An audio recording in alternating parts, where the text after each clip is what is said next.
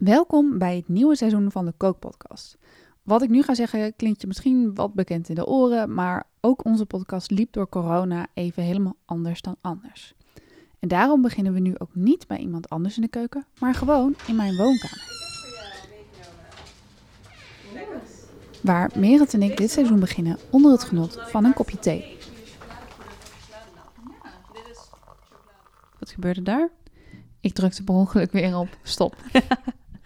Nou, derde keer. Dus ik weet wel, zeg maar, in theorie weet ik wat ik doe. maar soms. Soms niet helemaal. Ja, het lijkt alsof je goed binnenkomt, dus daar gaan we gewoon vanuit. Welkom, zou ik vooral zeggen. het is zo lang geleden. Het eh, tijd vliegt en zeker als je binnen moet blijven. Ja, want dit is de eerste keer dat wij weer zo bij elkaar zitten sinds, nou, sinds maart. Ja.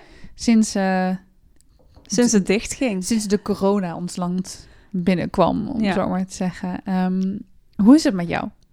Ja, goed. Hoe was, je, hoe was je quarantaine, zeg maar? Heb je het eh, zwaar ervaren of viel het mee? Veel gekookt? Eh, het viel mee, veel binnen gezeten, net als iedereen. En toen het mooi weer werd, eh, op gepaste afstand naar buiten.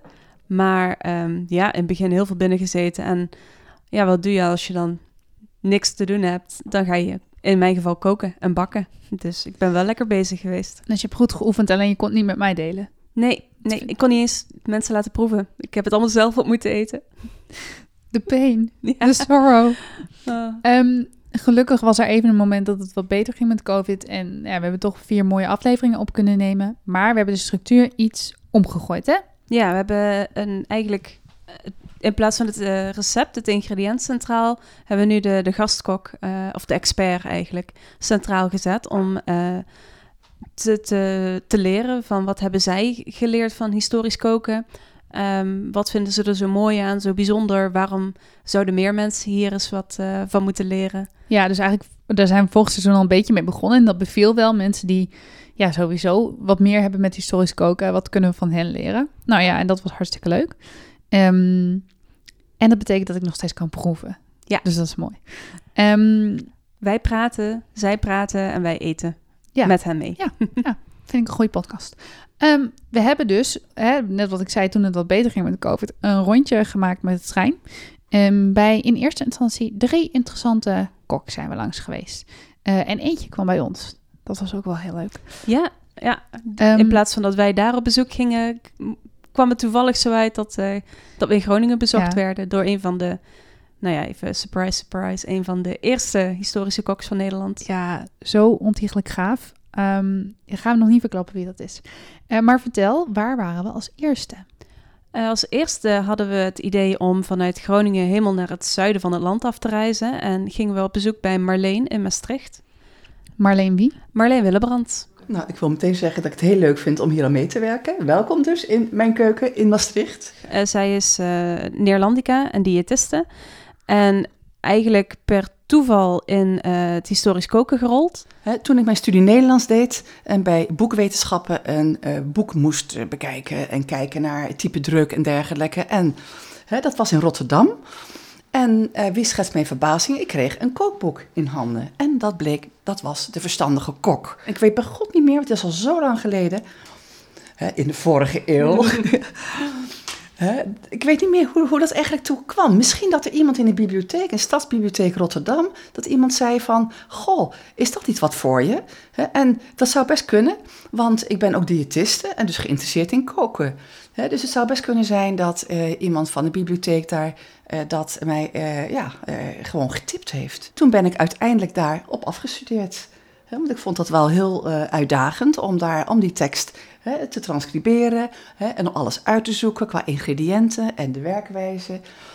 Dus dat, eh, zo is het gekomen en hè, daar ben ik nog steeds mee bezig. En dat is toch wel mijn eh, grote, eh, ja, mijn eh, specialisme, maar ook mijn grote hobby, zeg maar. En eh Marleen heeft heel veel ervaring met historisch koken. Vooral ook met historische culinaire teksten.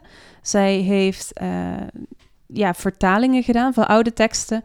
Die zijn uitgegeven met eh, achtergrondinformatie. Niet alleen in het moderne Nederlands, maar ook wie was die kok? Waar komen die ingrediënten vandaan? Wat is hier bijzonder aan? En daar heeft ze verschillende uh, boeken over geschreven en die heeft ze gepubliceerd. En op haar website zijn er ook een paar na te lezen. Ja, we koken met haar een, een, een soort pastei, daar horen we straks meer over. En het laatste voordat we gaan luisteren, dit sluit ook aan bij de maand van de geschiedenis, toch? Ja, het thema van de maand van de geschiedenis van 2020 is Oost-West. En um, met die insteek zijn we bij deze um, ja, historische koks, bij deze koks uh, te raden gegaan van wat kunnen we leren over de, nou ja, de herkomst van ons eten en de rol van Oost en West en uh, waar alles vandaan komt. Ja, dus we hebben eigenlijk gevraagd, hey, weet je een leuk recept bij dat thema en ook wel leuk voor ons om gewoon aan te sluiten bij de maand van de geschiedenis. Precies. Ik zou zeggen, luisteraars, kijk ook op die website maandvandegeschiedenis.nl. Uh, meer leuke evenementen, niet alleen onze podcast. Um, goed, ik zeg snel naar de keuken. En veel plezier bij de eerste aflevering van de Kookpodcast seizoen 2020.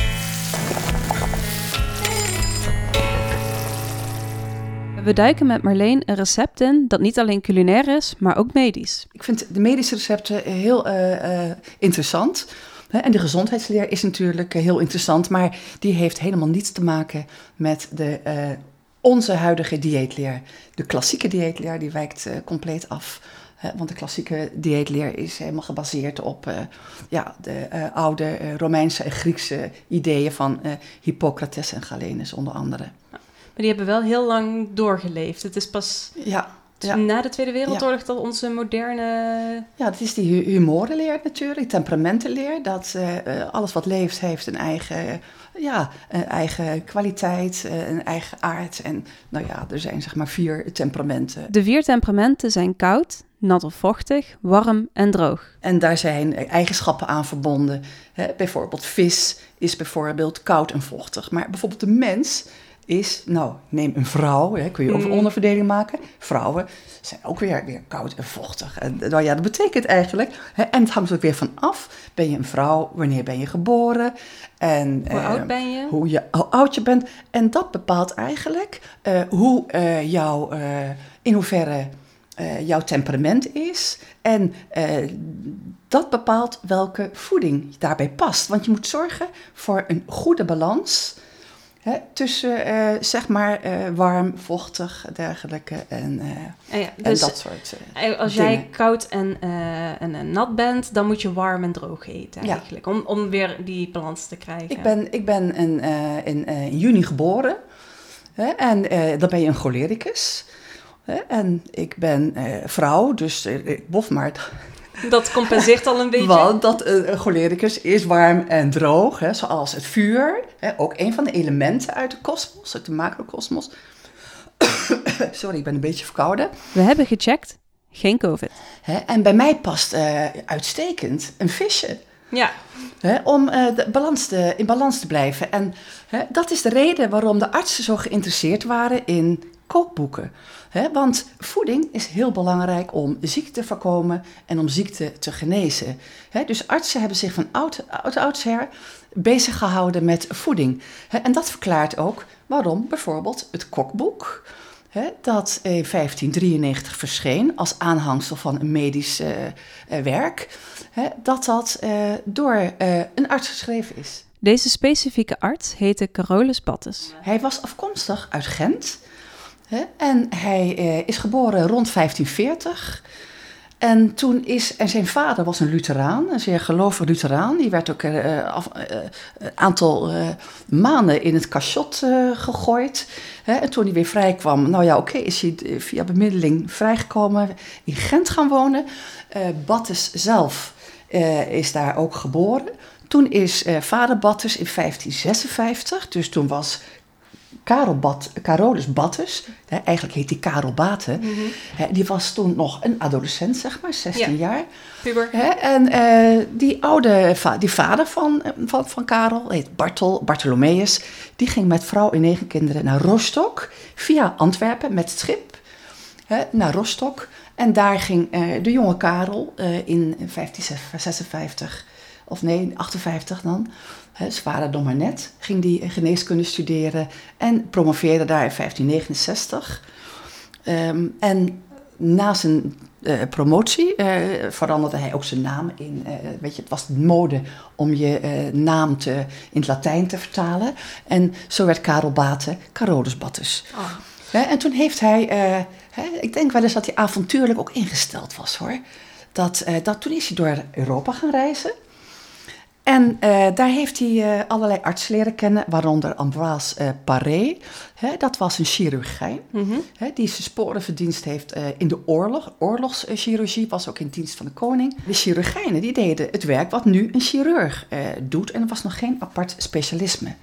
Dus dat was heel bijzonder. Maar die chirurgijnen, die eh beheersten het Latijn niet. Hè? En wat deed Battus, dat is zijn grote verdienste. Van nog meer werken, medische werken, vertaalde hij die in het Nederlands, in de volkstaal. Dat is mooi. Ja. En dat eh, is dan... Hij heeft meerdere werken geschreven. En laten we zeggen, als dit kookboek, dat is dan niet voor de chirurgijn? Nee, nee, nee, dat is een vertaling van een Duits boek van Christoph Weerszoen, hè, een apotheker. En eh, dat is ook een gepromoveerd arts. Dus eh, niet al zijn eh, werken zijn voor de chirurgijn. Toch moet je zelfs bij een kookboek voor burgers je iets anders voorstellen dan je nu hebt. Als je kijkt naar het, eh, naar medicijnboek waar het bij hoort. Hè, nou, dat is een, een, een, boek dat wel 10 centimeter dik is. Hè? Ja, zoiets. 10 centimeter en het is folioformaat. Dus dat is grote A4. Hè, vaak met een slot en een leren band eromheen. Hè, dat ligt niet op je aanrecht. Nee, en zeker bij het gemiddelde huishouden had je misschien één tafel vlakbij het vuur waar gekookt werd. En Ja, eh, als je dan niet eens een aanrecht hebt, dan wordt dat lastig. Nee, en je ziet ook, het is opmerkelijk dat je ook geen sporen ziet van eh, waar wij zo dol op zijn. Als we, hè, Gebruiksvlekken. vet, ja, gebruikssporen, absoluut niet. Nee. Het is, een, het is Nee. een kunstig werk en het En- is een chic werk. Ja, het werd ook niet als los boek verkocht. Dat zie je ook nog wel eens dat dat gebeurt. Bijvoorbeeld, die veel jongere verstandige kok werd als losboek ook verkocht. Dat is hier niet gebeurd. Het kokboek is wel, eh, heeft, eh, ik zei al, eh Battes heeft dat niet zelf verzonnen. Hij heeft geput uit een, uit een 16e eeuws handschrift dat bewaard wordt in de UB Gent. Dus het heeft ook wel een, ehm, een link. een, een Vlaamse oorsprong, of, Ja. of in ieder geval een Zuid-Nederlandse oorsprong. Dus een gedeelte, hè, een heleboel. Die, we hebben niet alles kunnen thuisbrengen. Maar in ieder geval, het is dus, ja, je moet het situeren in de zuidelijke Nederlanden. Maar in Dordrecht geplukt, eh, geplukt, ik bedoel, gepubliceerd. En het was echt het eerste kookboek eh, in de Jonge Republiek. En eh, nou ja, hè, dit is, hoe zeg je dat, helend voor de maag wat wij gaan maken. Want je hebt een, een heel mooi recept uitgezocht uit Ja. het kookboek. Maar lekker is ook gezond hoor. Dat wisten ze ook al. Dat wordt ook gezegd door de toonaangevende figuren Dan is van vroeger. goed. Ja, Ja, ik heb gekozen voor een lamsbout uit dat kokboek uit 1593. En ehm, ik heb ook dit, eh, ik heb ook gekeken of daar eh, natuurlijk eh, wat specerijen in voorkomen. Hè, omdat we toch wel meer de link willen leggen met Oost-West. Hè, en wat komt van ver? Dus ik heb gekeken dat, nou, wat komt er allemaal van ver? Nou, dat is helemaal niet moeilijk om in dat kokboek eh, dat te vinden. Want eh, het boek is doorspekt met eh, specerijen. Hè, en ook uitheemse vruchten zoals zuidvruchten, vruchten, damaspruimen, noten, amandelen bijvoorbeeld, enzovoort. De specerijen, hè, die, nou ja, dit kokboek is dat 1593. Hè, en die specerijen, die, eh, Het is dat is nog voor de VOC, dus je, die komen allemaal nog, weet je, dat is allemaal nog de oude, hè, de zijderoute. De zijderoute is een oude landroute om specerijen van Azië naar Europa te vervoeren. Hè? En ja, als we even kijken eh, wanneer, ehm, eh, ja, waar we moeten kijken. eh, qua handel bijvoorbeeld in specerijen, dan moeten we kijken naar Antwerpen. Mhm. Hè, eind, eh, hè, eind eh, 16e eeuw. De Antwerpen eh, werd namelijk, hè, eh, had echt, eh, was een, een, een metropool in de, in de 16e eeuw. Het was echt, dat had op een gegeven moment halverwege de, de, de, de 16e eeuw 100.000 inwoners. En dat was, eh, en Antwerpen kreeg vlak na 1500 ook het, eh, het monopolie, het stapelmonopolie op specerijen en suiker. Dat kregen ze van Portugal. Hè? Dus dat betekende dat die handel niet meer, dat het niet meer via eh, Venetië ging en ook niet via Genua, maar Antwerpen werd gewoon eh, eh, de stapelmarkt. En vandaar werden producten ook verder vervoerd door Keulse kooplieden naar zeg maar Oost, Noord-Europa en Ja. Oost-Europa. Want- We gaan een lamsboutpastei koken. Zo noemt Bad is het niet. Hè, hij zegt hier hoe dat men een kwartier van een lammekenpastei maken zal. En dan staat er alleen maar, neem pruimen, limoenen, gember, ik vertaal het gelijk, zout en wat vet, wat spek fijn gehakt vet, suiker en wat boter, gedrenkt of aangelengd met wat verjus. Nou, dat is het hele recept. Zo'n pastei, hè, die gaat, eh, dat is een hoge pastei, hè, een pâté en croûte eigenlijk, zoals de Fransen dat eigenlijk later zijn gaan noemen. Hè, en je kunt dan, eh, die werden, eh, de- grote eh, korst, hoog, hè, en die kan je in een vorm doen. Een vorm bakken, een soort van, zeg maar, een soort van springvorm. ja. Maar het liefst nog een taartpan. Een taartpan eh, was ook een manier, als je geen oven had, om, eh, om een, een taart of een, een pastei te bakken. Maar je kon hem dus op verschillende manieren bakken. Je kon er ook een stuk papier omheen zetten, om die opstaande rand, en dat vastbinden. En een- Zo werd het ook Ja. gedaan. Wij gebruiken voor het gemak gewoon een taartvorm. Kijk voor het gedetailleerde deegrecept op de website van Marleen, www.cookhistorie.nl. Het recept voor de lamspastei dat we nu maken vind je op onze website, www.potgrond.nl. Marleen heeft inmiddels alle benodigdheden klaargezet. Het deeg had ze al gemaakt. Dit bestaat uit 500 gram bloem, 10 gram zout, 125 gram koele boter, 2 eieren en 1,5 deciliter water. En voor de vulling staat er klaar 3 deciliter rode wijn, 80 gram ontbijtspek in blokjes gesneden, ongeveer 30 gram boter, 500 gram ontbeende lamsbout, peper en zout naar smaak, 1 theelepel gember, 1 eetlepel suiker, 1 gepekelde citroen en 120 gram geheimen. Eh, wat je meestal ziet in die tijd, en eh, dat is dat eh, gedroogde pruimen gebruikten. Voor, voor dit soort dingen, voor een pastei. En dan zie je, hier staat het niet expliciet, pruimen van damast, maar eh, elders eh, volop. Hè, maar hij zal bedoelen de gedroogde pruimen en eh, damastpruimen, dat zijn de pruimen uit Damascus. Deze pruimen zijn dus geïmporteerd, Ja, ehm, maar vanuit Syrië naar... ja bedoel- vanuit, vanuit Syrië, die omgeving.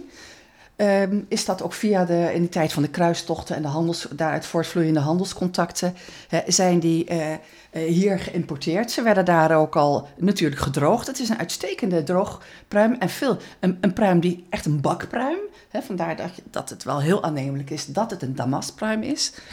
Hè, En die werd later eh, in, in eh, Zuid-Frankrijk, werd die, Lo et Garonne, werd die ehm, ge, ehm, geënt. Waardoor die eh, de- een koude klimaat ook eh aankon. En dan krijg je de dante. Dant. En zo komt de naam pruimendant, zoals we dat nu kennen, komt daar vandaan. En dat is, eh, nou ja, dat is dus, dat komt allemaal voort uit die damaspruim. En zo'n damaspruim en ook die prune dant is de voorloper van onze kwets. Ook een bakpruim. God, zoiets super regionaal, zoiets lokaals als een kwets, dan toch dus zo'n, Ja. Hoe zeg je dat, verre oorsprong heeft. Ja, Maar we hebben het geluk dat jij al de, de ingrediënten bij elkaar hebt verzameld. Ja, ik heb de pruimen alvast geweekt. Dat heb ik al eh, een dag van tevoren gedaan. Heb ik in rode wijn eh, geweekt. Oeh, luxe. En eh, je ruikt het. en een gedeelte van die rode wijn heb ik weer gebruikt voor de saus, die hier ook straks bij komt. Eh, het deeg heb ik van tevoren gemaakt. Hè, maar gelukkig geeft Battes eh, een paar recepten van deeg. En ik heb het witte deeg gebruikt. Hij zegt dan maak het, eh, doe het in wit deeg. Heeft hij hier niet bij gezet hoor. Mhm. En dat is eigenlijk een soort van korstdeeg. Hè, dat bestaat uit, eh, uit bloem, eh, boter en wat eieren ook. En water. Oké. Hè, en dan doe je de koude boter doorheen snijden en je vermengt dat met die, met die eieren en koud water. En dat is eh, een luxe, dus we, je hebt dat allemaal al voorbereid. Dus we gaan gewoon echt lekker de vulling maken. Voor degene die thuis eh, mee wilt koken of na afloop ziet van... Oeh, lekker, scroll even naar beneden, daar staat het recept. Eh, foto's kun je ook bekijken van de pastei van voor en, nou ja, laten we zeggen, na uit de oven en na het opeten. Ehm, op het moment dat we de vulling gaan maken, dan is het dus snijden spek, wat ja, kleiner. Ja ik, Ehm. heb, ik heb heel lafjes heb ik spekblokjes genomen. Hè, want er staat spek, Ja, dat kan Wij gaan bezig met het aanbakken van de spekjes en we snijden het lamsvlees in reepjes. Ja, je ziet in die, in die eh, pastijen ook vaak dat ze gewoon eh, een heel stuk lamsbout misschien erin stoppen. Hè? Hè, dat Oh. zie je wel eens op, op afbeeldingen ook van schilderijen. Ja, dat uh, zit er dat nog er allemaal met... bordjes uitsteken als je een opengebroken pastei ziet. Maar eh, dat vinden wij een beetje onpraktisch. Maar ja, de mensen die die uitdaging aan, aan willen gaan, hè, die moeten dat vooral doen. staat je vrij om te experimenteren. Kijk, En, ik, eh, had, ja, ik had dus zeg maar twee schijven lamsbout gebruikt, het bot verwijderd. En nou heb ik pakweg eh 350 gram. Ideaal. Dus ontbeende lamsbout. Hoppatee, dat gaat. Dat gaat bij de spek. Voordat de lam bij de spekjes in de pan gaat, smeren we de lamsbout in met het kruidenmengsel uit de receptenlijst. We hebben dit recept, of jij hebt dit recept uitgezocht. Ehm, en je zegt, we hebben het al een keer gemaakt. Want jullie hebben het kookboek van Carolus Battes wordt heruitgegeven. Zoveel honderd jaar na de eerste verschijning. Ja, ja dan, dan, niet natuurlijk in de oorspronkelijke tekst. Die is heel moeilijk om te lezen. De oorspronkelijke tekst is in die gotische letter geschreven. Nee, wat wij doen, en dat komt in november uit, dat is het kookboek van Carolus Battes in een moderne vertaling. Dat doe ik samen met Christiane Muzers. Hè, we hebben deze tekst hertaald in het modern Nederlands, voorzien van een woordenlijst. En eh, een aantal bewerkte recepten hebben eh, toegevoegd. Hè. Die zijn, eh, worden ook, er worden ook afbeeldingen van opgenomen. We hebben inleidende hoofdstukken daarbij geschreven over het leven van Battes. Wat schreef hij? Hoe ziet die gezondheidsleer eruit? Hè? Hoe, hoe, dat verklaart een hoop over combinaties van gerechten bijvoorbeeld en de functie van sauzen. En dat, dat boek, die tekstuitgave, die gaat heten Het Excellente Kookboek van Dr. Carolus Batters. En dat komt in november komt dat uit bij uitgeverij Sterk en de Vrezen. In het boek van Battes, maar ook al in eerdere kookboeken, vindt Marleen al veel specerijen, maar ook citrusvruchten en amandelen. Vanuit zuidelijke richting eh, worden de Europese kookboeken eh, beïnvloed. En dat heeft te maken, wat ik net al aanstipte, met de tijd van de kruistochten. En nou ja, daar eh, werd heel veel handelscontacten daarin eh, in dat Middellandse zeegebied. Eh, en dat, eh, dat zie je. Ja, je ziet, eh, ja, ik vind altijd dat hè, de combinatie van kaneel bijvoorbeeld met suiker, hè, dan krijg je echt zo'n ja, zo'n Noord-Afrikaans smaakje. En ook de combinatie van zoet, zuur en hartig, wat je ziet in, in het kookboek van Batters, ja, dat is echt, ja, Exotisch. exotisch, ja. Iets Hè, de Saraceense, de Saraceense invloed op, op, op onze keuken. Nou ja, dat is natuurlijk verwaterd helemaal.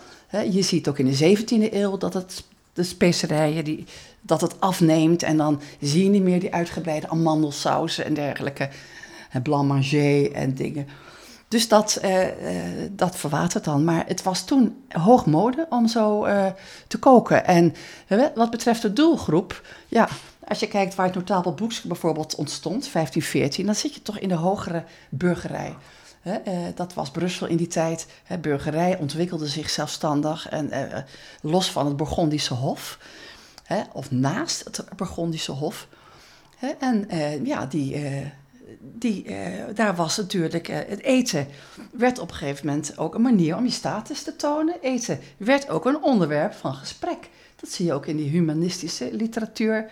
Erasmus en zijn eh, compagnons. Die, eh, ja, eten wordt een onderwerp van gesprek. Hè, en dat is eh, iets waar wij een, eh, tegenwoordig nog een voorbeeld aan kunnen nemen, vind ik zelf.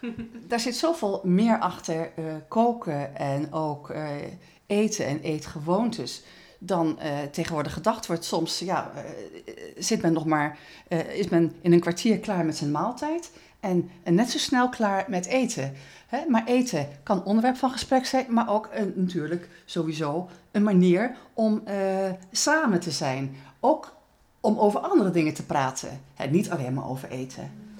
Als we het eh, hebben over nou ja, eten eh, en praten over eten, dan is wel tegenwoordig eten weer een heet hangijzer, omdat het allemaal, ehm, ja, hoe zeg je dat, biologisch moet of verantwoord met een Ja, kleine het, voedselprint, Ja. eh, footprint en dat soort dingen. Dus eten is wel weer onderwerp van gesprek.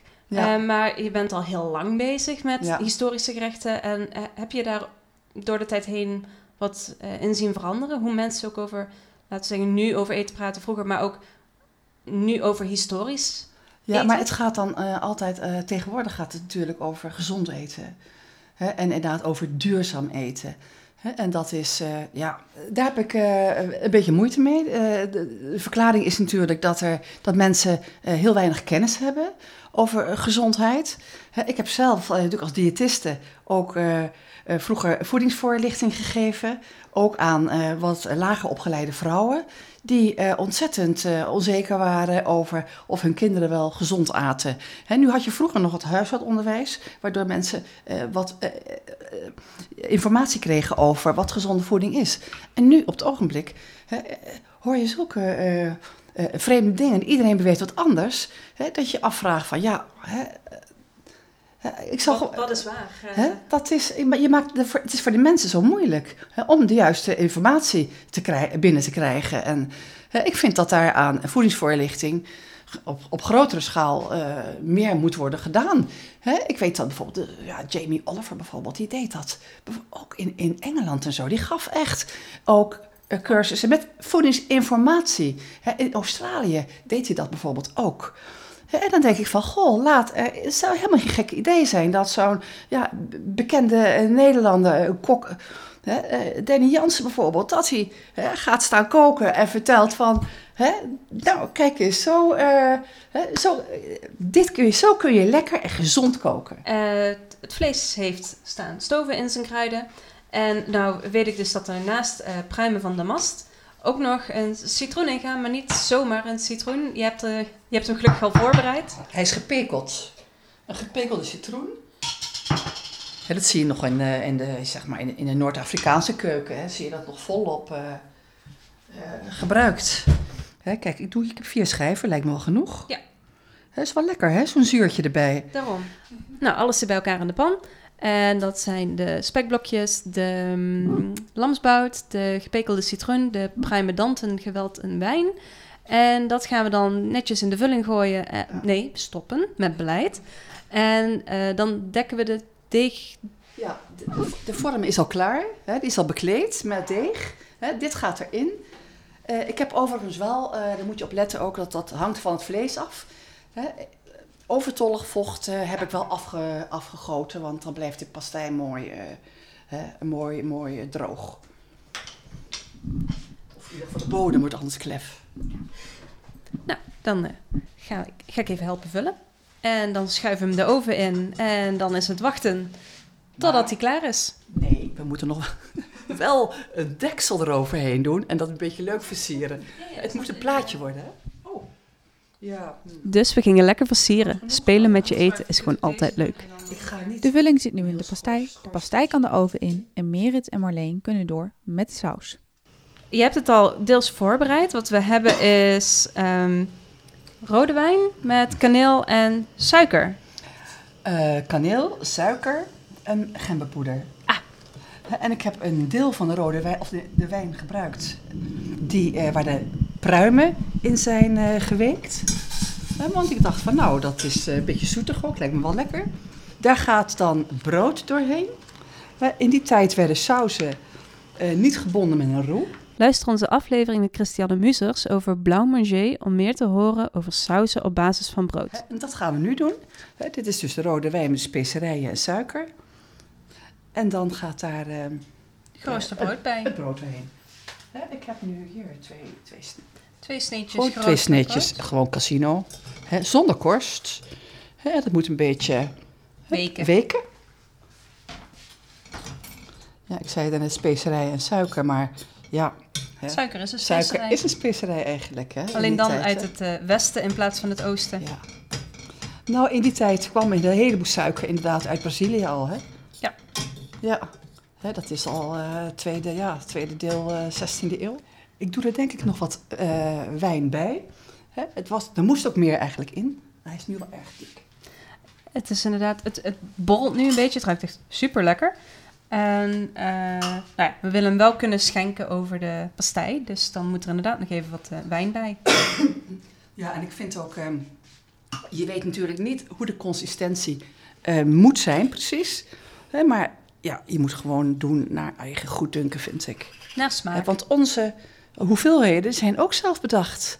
Hè, wat wij acceptabel vonden, want het staat, hè, nogmaals, hoeveelheden staan vrijwel nooit precies aangegeven. Nee. Maar de sauzen waren ongetwijfeld dikker dan wij eigenlijk eh, nu lekker vinden. Om de saus mooi egaal te krijgen, zetten we toch een modern middel in. De staafmixer. Als je nagaat, in die tijd was het hard werken in de keuken. Hè, je beesten aan het spit eh, rijgen, alles koken bovenop, vuur, grote ketels. Zwaar werk. hangen. Zwaar werk hoor. Hè, en ook het zeven, dat ging dan door een doek. Hè. Wringt het door een doek, druk het door... eh, Ja, Ja, pers dus het er doorheen. Dus dat, eh, dat is geen sinecure. Even proeven. Hij moet naar, kan- naar, naar eh, kaneel smaken, hè? Kamelinsaus. Hè? Dat, eh, als het wordt eh, afgeleid van kaneel. En dat is natuurlijk in die tijd eh, de eh, Ceylon-kaneel hè? De, uit Sri Lanka. Want je hebt ook cassia. Ja, en die is echt eh, anders. Anders. We hebben nu ook de eh, Ceylon-kaneel gebruikt. Natuurlijk allemaal gepoederd, hè? Wel zo makkelijk. In principe is de pastei nu klaar. Alleen werd deze nooit zo gegeten zoals wij nu wel bijvoorbeeld een quiche eten. Nou, de bedoeling is dat je dus een, eh, de vulling eruit schept. En dat leg je op het bord met de saus. En nou is deze korst ook wel geschikt om te eten, maar dat is niet altijd het geval. Als hij van roggemeel is gemaakt, is hij niet zo lekker. Eh, is ook niet de bedoeling, hè? daar doe je grote eh, wild in of grote stukken vlees. Hè, dus dat is de bedoeling, dat je dus de vulling eet. Dus het is een en- container. En je kunt dus ook een stukje van de deksel nog eh erbij eten. En in dit geval echt ook wel de rest. Het is eigenlijk eh, ja, een container. Een manier om, eh, om dat eh, Om de vulling te bakken. te bakken. Ja. We leggen de vulling klaar, zoals het hoort. En dan is het eindelijk zover. Nou, Ik ben voorzien en ik ga proberen. Even een hap Ja. van alles kijken. Past dat op mijn lepel?